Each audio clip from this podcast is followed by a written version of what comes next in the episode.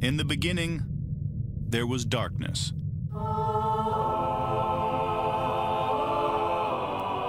Then, there was Paul Brown. Paul Brown transformed the game. Hello, Paul Brown here. Welcome to the first ever International Browns podcast.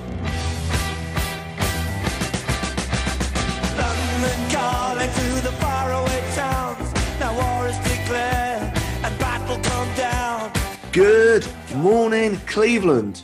Well, if you must know, I'm still in Detroit and I'm about to fly Detroit to Chicago, Chicago to London. And I'm here with the one, the only, the guy that beat me at a 40 yard dash, the Brown super fan. How are you, buddy?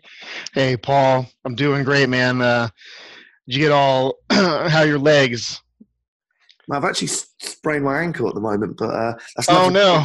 that's nothing to do with you uh, beating me. And uh, mate, um, the vlog that I did in Cleveland will go live hopefully in the next two three days when I've actually got some time to finish editing it. I feel you, man. That editing can take can take a long time, but good to see you. Good to hear your voice, and I'm glad you're uh, you're back uh, stateside. Yeah, awesome. Well, look, mate, I just want to get some of your thoughts and opinions on a few things. Um, Desmond Harrison has left the Browns. Um, myself, I was quite gutted. He was my undrafted free agent that I followed last year. Yeah, what it sounds like, and this is third uh, third hand news, is that he missed a flight and a bit of poor attitude, and I think yeah, maybe maybe he just wasn't uh, consistent enough to do that uh, tackle position. So uh, yeah, he's been cut, which is a shame.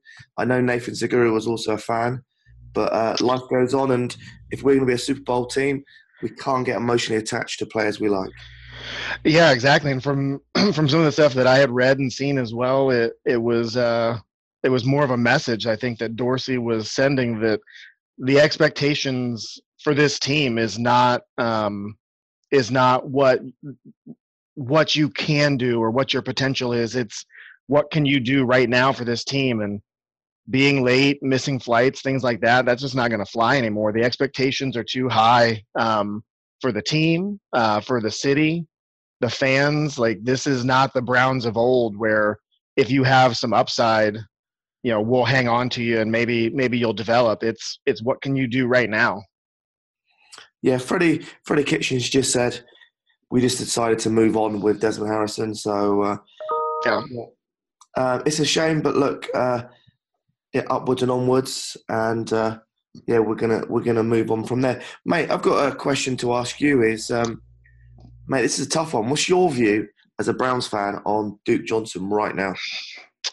I tell you what, it's a it's a heartbreaker. Uh, the other day, I was having a beverage out of one of my uh, commemorative cups from the stadium with it with uh, with old Duke Johnson on it, and uh, you know, perennial fan favorite, and uh, seeming like you know, again requesting the trade, saying there's no way to mend the relationship. Um, you know, there's definitely he's he's definitely uh, feels like he's been he's been unappreciated by the organization. Um, so that's tough. It uh, you you definitely would think that he would want to be on this train, you know, to go to what to go to what Baker said. You're either on the train or you're not. Um, I think I I liked uh, kind of what Baker had to say about it when he was asked, and um, you know, there again, it kind of goes back to that same thing about expectations. Um, I feel like there's got to be a way that you know Freddie and and Monken and and all of them would be able to get him involved, especially with with Kareem Hunt being out for the first half of the season. That uh, I can't imagine that there would be anywhere else that you'd really want to be as a running back, especially with a teammate like Nick Chubb. And uh, you know, I know Hilliard's still in the mix. We'll see what happens with the final roster, but it'd be really sad to see a talent like that go, especially one that has been has been on the team through one and 15, 0 and 16, um, and is really beloved by the rest of by the rest of the the city. So I guess only time will tell. Um, you know, Freddie didn't really mince words either. He said he's on the roster, he's under contract. I can't imagine that other teams seeing that situation are going to offer tons of you know offer tons in return because they know they don't necessarily have to. So hopefully this doesn't turn into a Lev- Le'Veon Bell situation. No, I don't think it will. He's he's at the training camp and uh, he's obviously saying he's going to do everything he can. One interesting point is that running backs do get bashed up quite a lot. Now, Yep. today on paper we've got four that sound great running backs. Let's put Hilliard in there. He's having a great OTA. We Yeah. get, Duke Duke goes or he loses his head. Chubb or Hilliard get injured. We then suddenly got one running back until week week eight. So um, Yep. it sounds great on paper at the moment that we've got Hunt, Chubb, Johnson, Hilliard. But yeah, we're, we're kind of day one, week one, we're at the second with Johnson head not in the right place. We've only got two running backs. You're not wrong. That's exactly what happened uh, at the beginning of last year. On paper, the the wide receiver room looked great. We had, you know, a bunch of guys, and then you know, in a kind of a snap of a finger, a couple guys go down with injury, a couple guys, you know, are are dismissed from the team, and then we're we're left with one guy, and then a bunch of a bunch of other guys that aren't that are di- either different or that were upgraded from the practice squad or that were special teamers that are now taking starter reps at a skill position. So exactly, I think um, I don't know. Again, I just don't. You know, you can't really know what's in a guy's head, especially with all the misinformation that gets put out in the media and everybody's everybody's bias. Um, you know, take it or leave it as far as what you think about the the Cleveland sports media. Um, but it I really hope it gets resolved and we see we see Duke in uh in brown and orange in uh, 2019. That would be a be a formidable backfield. Yeah, but like what he's saying is, um, it's not great. His body language and his uh, saying, "Well, there's nothing that can be fixed." You know, he should he shouldn't be saying that in my eyes, just because it doesn't make him very good. If we are going to trade him, you know, what what are we going to um, what are we going to get from him? And uh, yeah, he's just kind of his body language is or his attitude is hurting everything. So him saying it Yeah. wants to play for the Browns is great. The words are great, but yeah, you can clearly see his his attitude is well. The Browns didn't tell you that they put me on the trading block a month before, and I'm just trying to trying to uh, come out and meet the middle ground. So um, Right. And up un, up until now, he had been he had been you know the the guy that just came in and, and did his job. Um, I can't imagine that the way that he's the way that he's going about this is going to make him look super attractive to other teams either. Um, someone that if he's not happy isn't going to be a team player. Not to say that he hasn't been up until now, and like you said, and like we all know, he is there at mandatory camp and all that, so he's he's doing his job, but it's still just definitely not the noise that you want to hear. You want to hear, you know, relationships being made and and getting in sync with offense, and you know, you want to see those guys really starting to come together as a cohesive unit instead of being upset that they're not traded yet.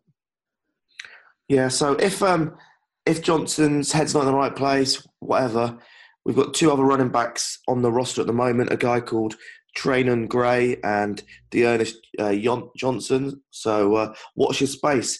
These two could be making the roster due to uh, injuries or yeah, Duke's not in the right place. But anyway, let's let's move on. Let's be a bit more positive.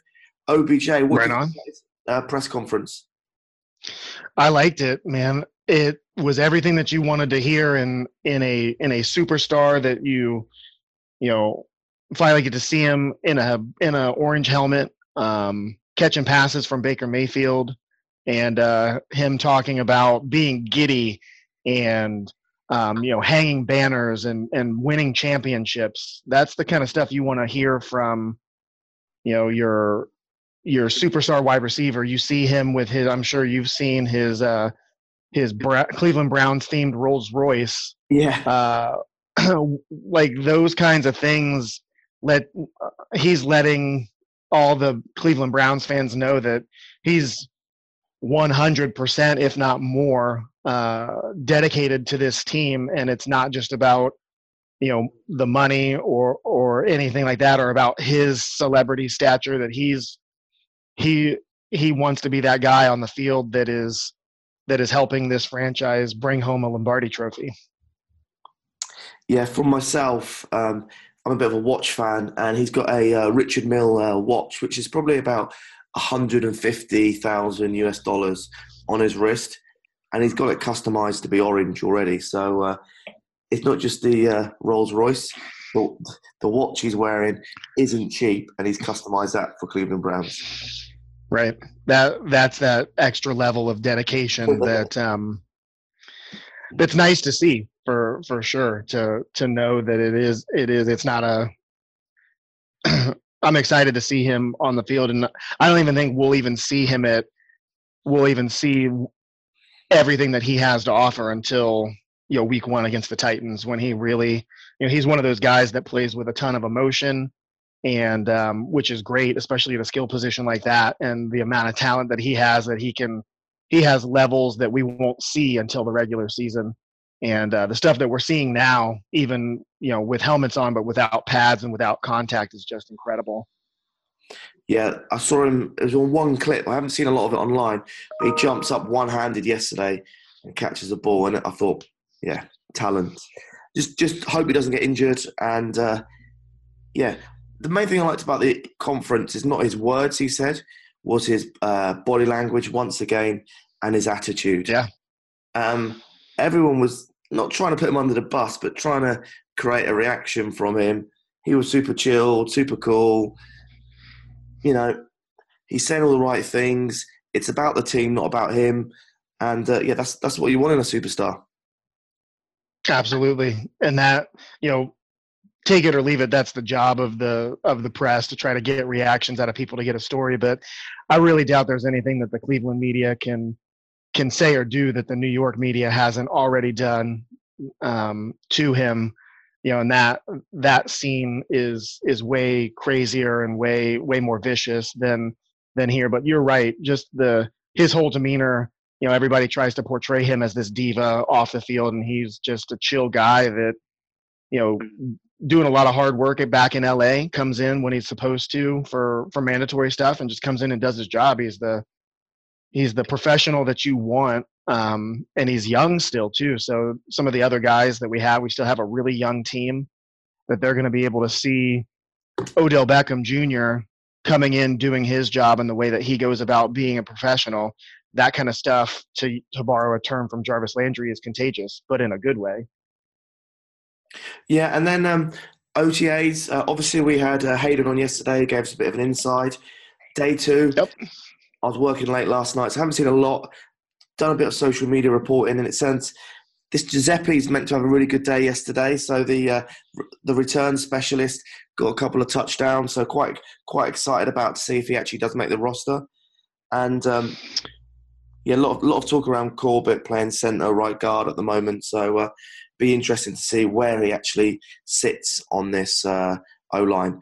Obviously, with Tretter, I, I, can't see him starting centre, but you just never know in the NFL what could happen between now and September.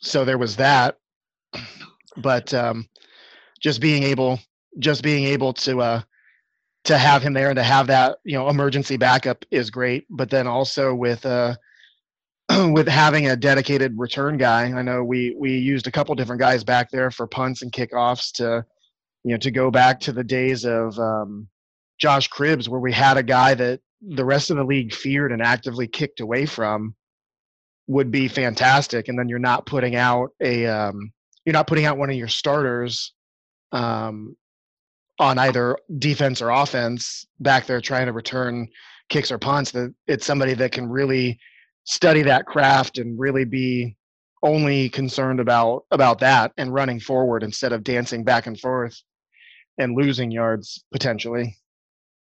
Mm. And I just want to finish up the podcast by saying uh, a lot of people may not know this. Obviously, we hang out in Cleveland. I, I got to know the real super fan, but you work for uh, uh, Dayton um, Electric Board. And uh, how has been uh, Dayton since this uh, tornado hit, hit the town? Yeah, we had a uh, we had upwards of ten confirmed tornadoes uh, that came through on a week ago Monday night. So Memorial Day night, going into Tuesday morning. Um, I was at work when it all kind of happened and was there until about six o'clock the next morning. Lots of lots of infrastructure damage, lots of property damage. Um, but it's been it's been great to see the um, the communities, there's several different communities of different um, of different classes of different races. It, you know it, at that point it doesn't matter. There's already the hashtag out. You know dayton strong um, we're about three hours away from from cleveland. But um, to really see communities and people come together and just help each other when they're down. And uh, it's been great. We're we're almost back to where we need to be. Um, almost have everybody uh, back with power that that either still has a home or it's safe to be able to give them power but there are thousands of people that um, don't have a home anymore. Like literally it's just not there. So uh, i think the highest there was one of the tornadoes got upgraded to an ef4 which is one of the most powerful tornadoes that there that there is. So um, it it came out of nowhere. It happened fast and the devastation has been pretty great but great to see um, the communities and stuff come together and help each other out. Mate, it's awful, mate. And uh, you can't really pull it into content until it actually happens to a friend or a family member. And uh, yeah, just seeing your tweets, mate, um, yeah, really hit home how close it is to uh, Cleveland. And um, mate, so all these people that are homeless at the moment, where they staying? Who's looking after them?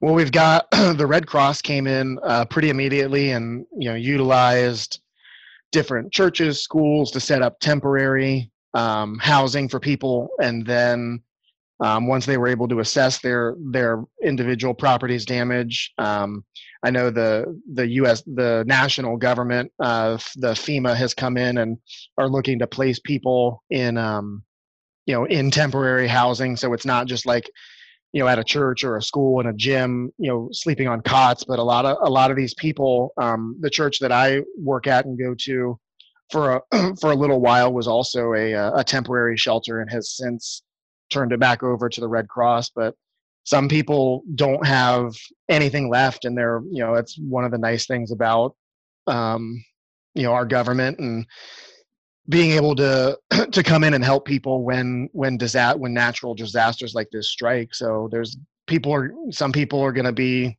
rebuilding for years. Um, some people were just were able to grab whatever they could whatever they could carry, and that's all the personal belongings they have, and everything else was destroyed. So it uh, it definitely makes you definitely makes you think you know what if that had happened to my house what would i do and you know what what's most important and obviously that's you know family and and and friends and things like that but then also your neighbor um, it's it's just great to see people of all uh, incomes races backgrounds it doesn't matter at that point they're all daytonians and and they're all uh, willing to help out. So it's it's been great but there's still a lot of work to be done. Yeah mate, and mate um, in between the bills and the steelers game i'm hoping to come out to ohio. So it'd be amazing if you can uh, maybe give me a tour show me a bit around, and uh, yeah, go from there. That'd be perfect, man. And mate, I just want to say, finish up the podcast by saying, mate, thank you so much for all your support with uh, my mates uh, in the UK charity.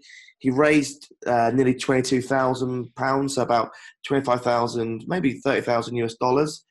Um, but there was an incident on the rally or the or the bike where his, his co um, rider got hit by a car, and he's now in um, uh, intensive care. So uh, when I go back to London, finally, I'm going to go and visit him.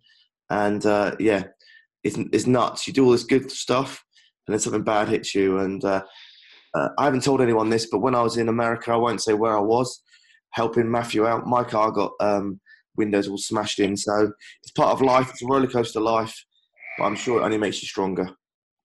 Absolutely, I got a I got a chance to connect with Callum a little bit, and um, that was great uh, over over Facebook, and um, really great to get to talk to him. But yeah, super tragic what happened to his to his uh, to his buddy, and we're hoping that um, you know all is well with him, and he's able to get out of the ICU and and get onto the road to recovery. But um, happy to see the amount of money that Callum was able to raise, and then hopefully maybe we'll be able to help out his friend as well. yeah, uh, one step at a time. Uh, Yeah, yeah. So um, and yeah, fine off. And mate, thanks a lot for your help with Matthew Dixon. Um, it was great, and obviously you got to meet the uh, legend himself, uh, Mr. Kitchen. that was uh, that was pretty incredible, um, and just the most down to earth guy. Um, obviously, was not a PR stunt. Um, stayed and was and took pictures and shook hands with the I don't know two dozen people that were that were out there in front of First Energy. Um, was one of the most genuine guys that I've ever seen. And then you think, oh my gosh, this guy is the head coach of a professional football team. Yeah, So it was a really great. Yep, absolutely. All right, buddy. Where can we find your details? Uh, on Twitter, it's uh, at Brown Superfan underscore, and uh, Instagram is just at uh, Brown Superfan. So uh, I'm bouncing around on those two platforms, uh, and um, yeah, we'll we'll uh, we'll talk to you next time. Excellent. And you can actually listen to yourself in the car on the commute, uh, coming coming home. All right. You take care, buddy. Go Browns. Hey, go Browns!